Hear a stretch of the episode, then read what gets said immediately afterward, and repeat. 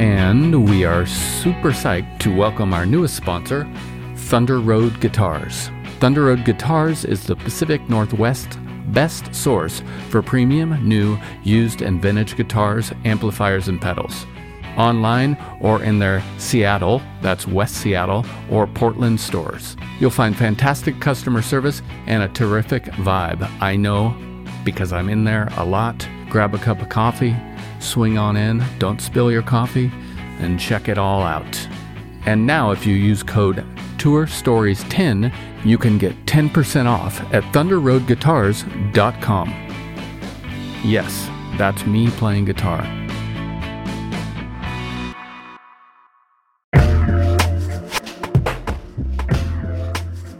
Hello, big news from our friends over at DistroKid. They now have an app. This app works on iOS and Android, of course, and it's available in the Apple Store and Google Play stores and all the stores where you buy apps. Go check it out. It's got a lot of cool features. You can upload new releases, you can get notified when you've earned royalties. Awesome. You can withdraw from the app via push notifications. A little dangerous for me, but rad.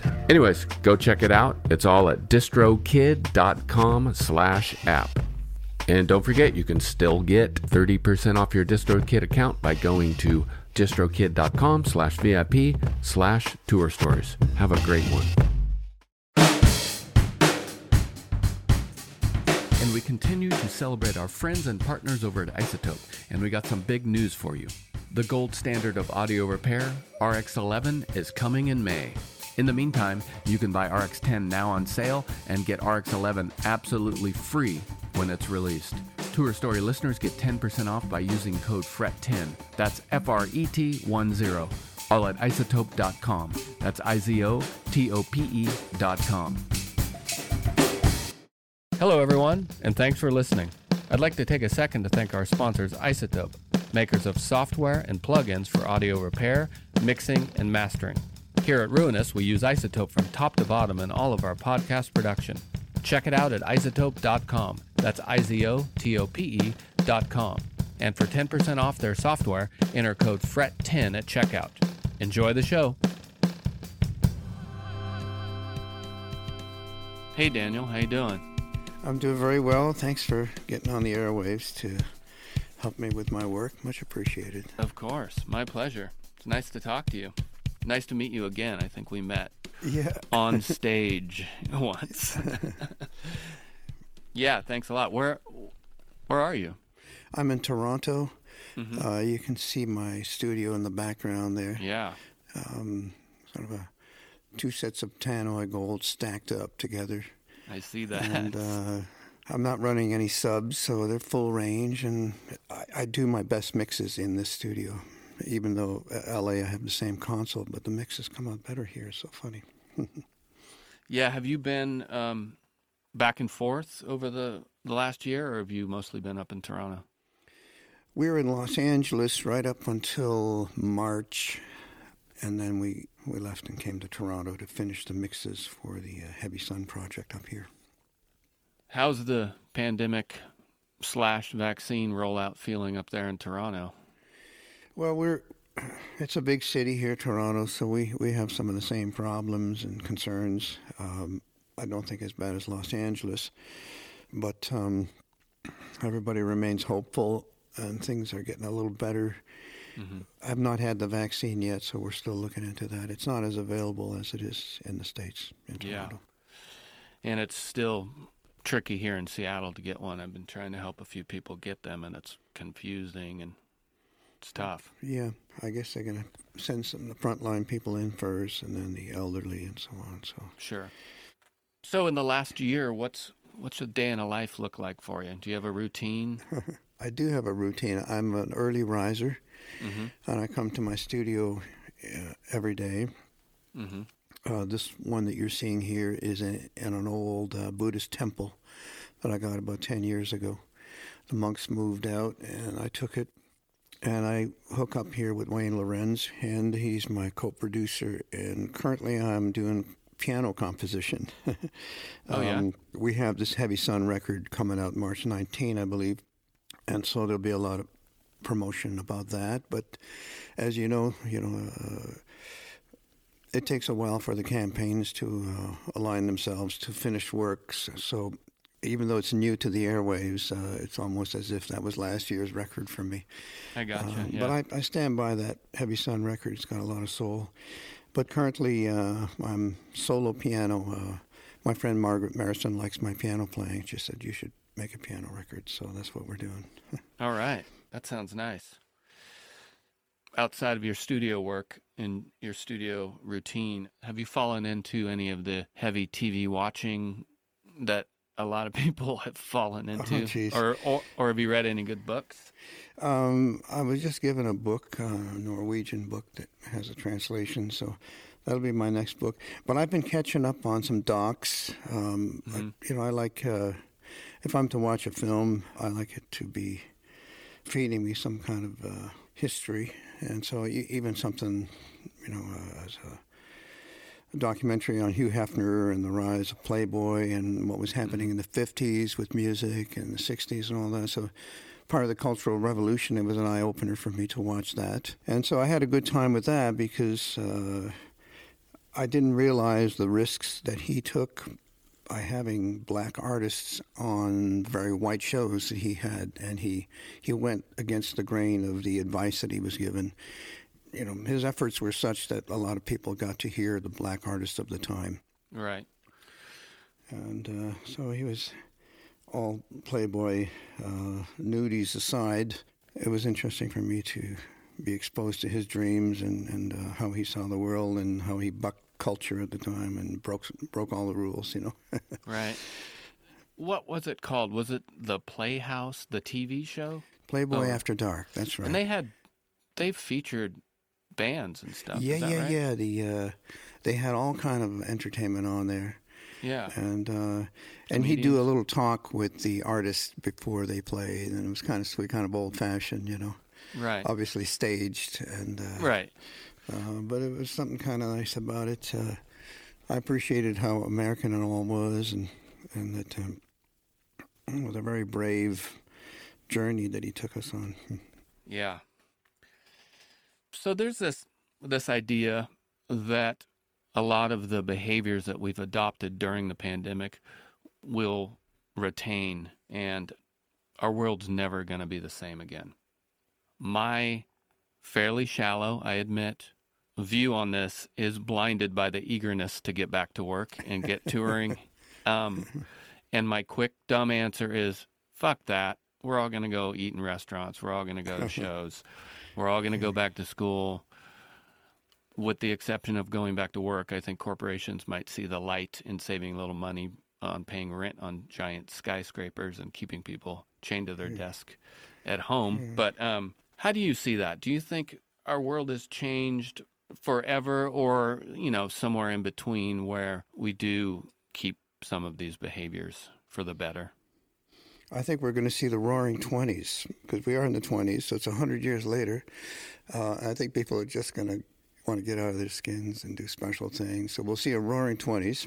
Mm-hmm. Uh, but I believe you're right with um, it's going to affect business. And, you know, the, the company that I deal with here in Toronto called E1, they have a massive complex in Los Angeles, and an entire floor of one of those beautiful office buildings. And they don't have a soul in there now. And I'm sure after the pandemic, the uh, the brass are going to look at the bottom lines and say, "Well, hey, the going's pretty good.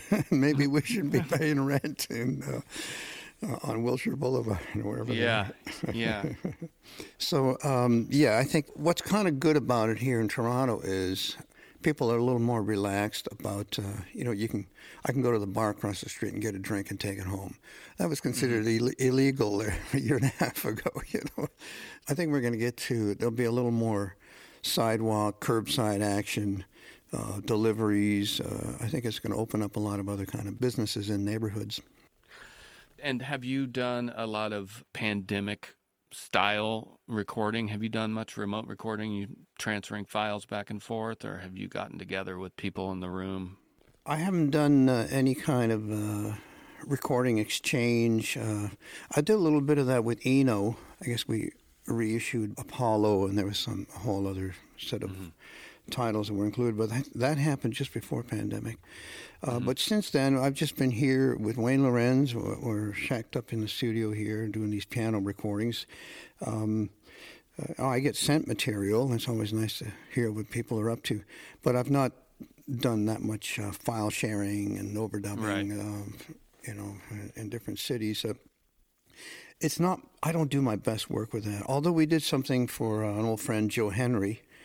He sent me. Uh, he said, "Would you play steel guitar on this piece of music?" And I tried, and it didn't sound very good. So I deconstructed um, Joe's piece and rebuilt it, and oh. I added woodwinds and this and that and the other things. So I did a more of a Bernard Herrmann uh, arrangement on top of his tune. I chopped it up and everything. I did so much, and I said, Joe, I did couldn't play the steel guitar because it doesn't sound any good. But I'm sending you what might be a nice prelude to the song, mm-hmm. and he he loved it. So. I guess that's that's the main thing we've done. Uh, yeah. I, I, had a lot of fun doing it, but it was a complete, you know, uh, I just rebuilt the whole thing. yeah, that sounds cool. Can we hear that yet? Um, I'll be on Joe's album, uh, and I don't know where he's at with that. But, uh, okay. I think it's a prelude to "Song That I Know." All right. Yeah, very we'll nice piece. It. Yeah, man. And did you have any live performances booked in 21, or do you? Uh, well, we we had to cancel our summer West Coast tour mm-hmm. when the pandemic hit, um, and now there's talk of uh, some hopefuls, you know, wanting to book shows in in uh, Scandinavia. So we're mm-hmm. talking to some folks out there, but uh, but that's a long time now. I think we're aiming for a year and a half from now. Right. Uh, but who knows how long this is going to drag on? You know.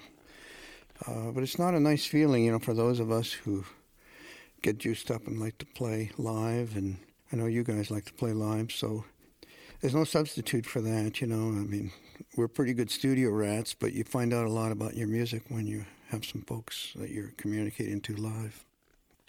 Yeah, and I see you as someone who performs in the studio, uh, whether it's instrumentation, sonic manipulation, vocals. I just feel that in your production and your recordings. Do you feel like you are performing in the studio when you're producing or engineering something? And does that scratch that performance itch for you, like playing live? Do you prefer either? Well, there's no doubt about performance in the studio. We we usually carry on with an idea once we have a, a little magic beginning of sorts. Let's call it a seed, and that seed will usually come from um, a stroke of live performance or maybe a bit of uh, I do a lot of processing with dubs and samples and all this kind of stuff. And, you know, I might try it 20 times and doesn't work, but then that 21st time, you know, I'll get something that's really special and then that'll be enough for me to go on. So the, the beginnings of things are, are usually performance based. Mm-hmm. Um, I'm probably one of the few people that doesn't use uh, automated mixing. mm-hmm. I mean, we keep track of our effects and this and that. And I print a lot of the effects as we go along. So let's say we get a really cool drum echo. Uh, we don't rely on a plug-in or some way of returning back to it. I, I print it right on the multi-track and treat it like a, another instrument overdub. Mm-hmm. So that really uh, that allows me to uh, encapsulate or or uh, have a proper snapshot of the thing we're excited about at the moment and it gets printed. Uh, does that dovetail into live performance? Well, here's where it gets interesting because we, part of the set, we go electro, we call it. So I bring mm-hmm. a little eight track playback system, it's a little digital, just on a laptop through uh, some converters. And I have my, my mixer right on stage. I just use a Mackie and a bit of processing boxes. So the thing that I do in the studio. We get to, to have a go at that uh, live. And Kyle Crane is great at playing uh, to fixed time, so he loves all that mm-hmm. stuff. yeah. And do you like playing live and touring, hitting the road? We like hitting the road because it's exciting and it's a show and it's going to happen no matter what. So it forces you to be resourceful. You know, you might not yeah. feel great or this and that. You know, there might be five reasons to not do it, but you you got to show up. Yeah. And it's um, there's a little bit of a sameness to the studio. You know, I, I show up in the studio because I don't want to let my mates down. I might not be feeling great. I might not have any ideas, but an hour into that day, I will have new ideas because that's just what happens when you're around talented folks.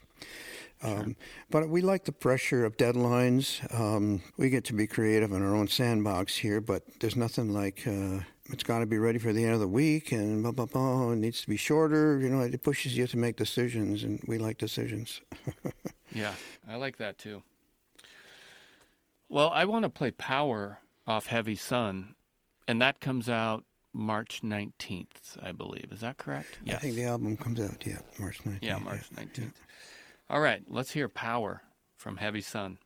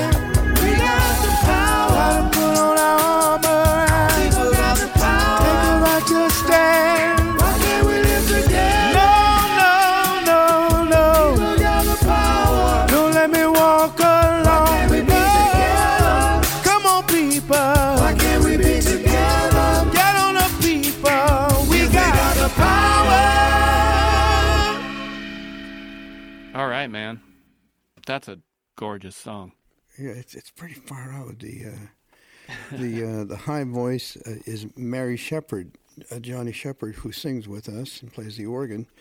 Mm-hmm. Um, Mary is his wife, and she's she sings soprano in the in the church choir. so she happened to be at the house, and we asked her to sing the top part. So it's it's rare to hear uh, a voice that high. Yeah, and you did this all in Toronto, right? At your studio there? No, the most of the work on power was done in, in Los Angeles. I have a, oh, I'm sorry. Yeah, yeah, and uh, but we mixed it. We mixed it in Toronto. That's right. Okay. Um, and yeah, did all the finishing touches up here. yeah, when I first heard it, it reminded me instantly of this band or this project called African Head Charge. Do you know that band? Uh, oh. On-U, Adrian Sherwood. Sounds like I I might like it. It's a great title, but I'm Yeah, not familiar um, with them now. Yeah, Adrian Sherwood is a British dub artist, and it started roughly around 1980, I think. And it, I hate this term, but I think people call it second wave dub because it's Okay. not Jamaican, it's British. Okay, largely. yeah, yeah. Um, but anyways, it, it just it reminds me of that whole On-U vibe. It's really great. I'll send you, I'll send you some Oh stuff. yeah, I appreciate the tip. Yeah, man. Yeah, it's quite a groove on that power, isn't it? The uh, that's that's Brian Blade playing on there. yeah, Yeah, yeah, that southern feel. yeah. And that um, the bass line Yeah, the bass line. Uh, that kills me. some of it. Uh, it's a hybrid. Uh, uh, I think it's three different bass players on that. I'm playing the. There's an ornamental part. Downbeat. Uh, That's me. And then I played the the synth, the Sub Phatty, and then uh, Jim Wilson did the rest. And of course, I hear the the gospel. Um, one interesting thing about that for my ears is I feel like the backing vocals carry the whole song, which is new to me. It's a little bit unusual. Where it is when I think about the song when I'm not hearing it, I think of two things: the backing vocals and the bass line. and uh, I mean, that's just right up my alley. I like.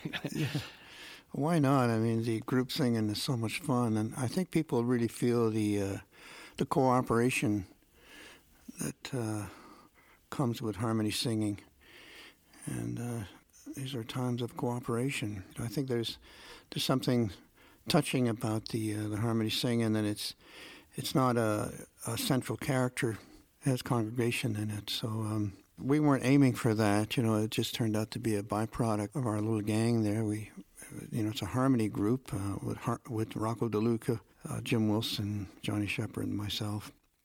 And we loved singing together. Oh, it was a lot of fun when we were making the record uh, in LA. Right around the corner is a little club called, from my house, a little club called Zebulon.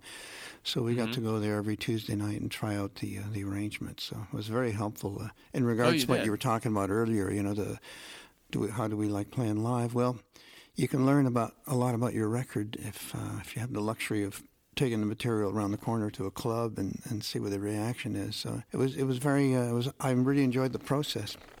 But all the Yeah. backgrounds vocals were done uh, at the console. Um, I've been telling people about my little technique here. Nobody behind glass, no headphones. We sang right at the console to uh, our little, our little speakers, quiet speakers, and uh, no vocals in the in the PA, just just our voices acoustically in the room. And I find that it makes for a certain kind of blend when you can hear your mates a little bit like kitchen singing. So we, and then I Wayne would set up four mics for us, and then I did did all my own punches, one stanza at a time. So it was nice. Uh, I think it, we, you can feel the the presence of people on this, uh, and maybe certainly with the vocals, uh, we didn't use any auto tuning or anything. So for better or for worse, at least I think people feel the uh, the human aspect of it. You know. Yeah, no better time. We need everything we can to feel like a human right now. Yeah, man, joy hasn't gotten out of fashion. You know. Uh, That's right. So if we can, uh, uh, I feel I st- stand by the record that way. You know, I think it's got a lot of spirit in it, uh, and uh, so if we can bring, can fill people's hearts a little bit, then uh, then let it be. believe that's going to happen from what I've heard. Have you um have you been digging any new tunes lately?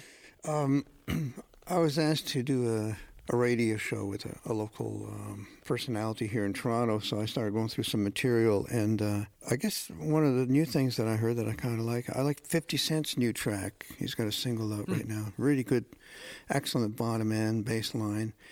And I, I really uh, I was able to appreciate his voice in a different way this time. And I, I detected a little bit of what I remember about Shuggie Otis in my timbre. I felt uh, similar timbre in 50 Cent's voice. So, anyhow, I, I listen to hip hop radio on the way home because they often have the most inventive sonics. right. Well, um I'm going to let you go here in a second, but I Yeah, no um panic here, man. We're all fine. So. Okay. Um what do you mostly look forward to when when we are back to normal? I always like to, you know, when we were on the road, um, I'd check into the hotel and go immediately to the bar because you know, oftentimes we arrive the night before and then get to sleep, mm. do the show the next day. And I always enjoyed uh, meeting somebody at the bar and having a, a, martini or something. It's a little bit of a kind of uh, when you're on the road, you know, you're it's a little bit stolen time. You know, you don't don't have mm-hmm. all the mm-hmm. home responsibilities. So I enjoyed yeah. the the cocktail culture that we had access to. I, I remember meeting Emmylou, uh, where we, I think it was Stockholm, and we both happened to be there doing different things. But I met her in the bar, and we had a little, a little drink. It was nice, you know. So I missed the spontaneity of of uh, I guess it's a culture that Chicago is pretty familiar with. You know, it's kind of after work. You know, the, the whole uh, business carries on in those beautiful bars down there, and so I, I, like to think of myself as part of that culture somehow in a musical way. So it's taken a little bit of the spontaneity uh, out of my my day, but um, hey, man, you know the. Uh, luckily, I can carry on working here because I'm just doing solo piano, so uh, we're yeah. good for a while. But I can't wait to for everything to come back to normal and hang out at the local bar and have that martini. Yeah. Dirty, please. I think there's light at the end of the tunnel. I try not to be falsely hopeful, but I do truly believe we see a little little bit. Do you you have any recommendations or advice for us to get to that pinprick of light that we're heading towards? You know, for me, there's always light. Uh, I'm. I don't know if I just came out of the box this way, but uh, you know, as much as crusty and and uh, cynical as I might guess now and again, I'm generally a very productive and positive person. You know, I've been making records since I was a kid, and we continue to refine our skills, and we bump into new ideas every day. It never, we've never had a dull moment. You know, maybe, maybe we lean on a couple of the old sounds if if we find that's appropriate. But every day is, is something new for me, you know. And I'm not a piano player, so this piano journey has pushed me to a place melodically, so I have a better understanding of uh, harmonic structure and, and chordal arrangements and you know support roles to the melody. And my education just keeps broadening, and I think that isn't that great that uh, that life offers that by pandemic and otherwise. yeah. And what do we have a name for this piano project? The piano project does not have a name. I was thinking okay. just calling it piano, and All coming right. up with a nice, uh, nice cover for that. Um, and I did it just on the recommendation of a friend who likes my piano playing. Mm-hmm. Uh, but I've I've come to find out through uh, speaking couple of the heads down at the label, and they say, "Oh, do you realize piano records are really big right now?" I said, "What?" he said, "Just weird it up a little bit, but solo piano otherwise." I said, "Okay, you're on."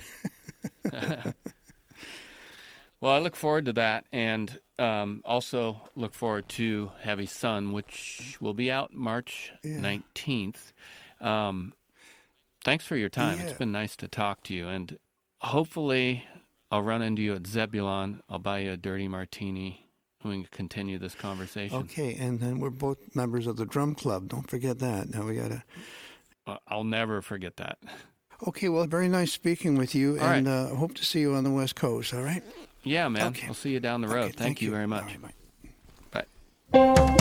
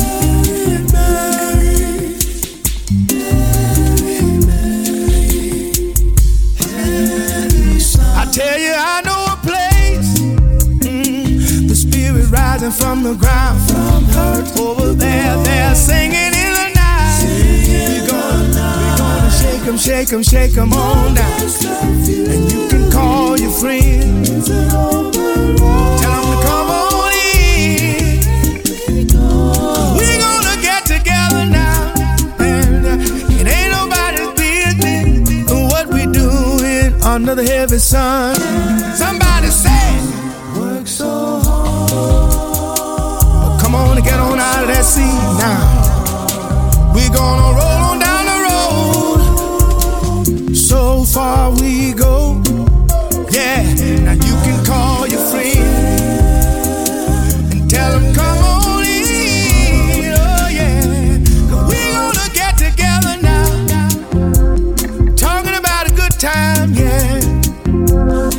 Under the heavy sun.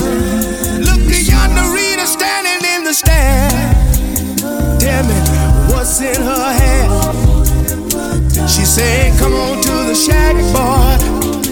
Cause there ain't no turning back. And you can call your friends, she told me to tell them to check their egos at the door. Oh, yeah. Cause everything is jumping over here now. Talking about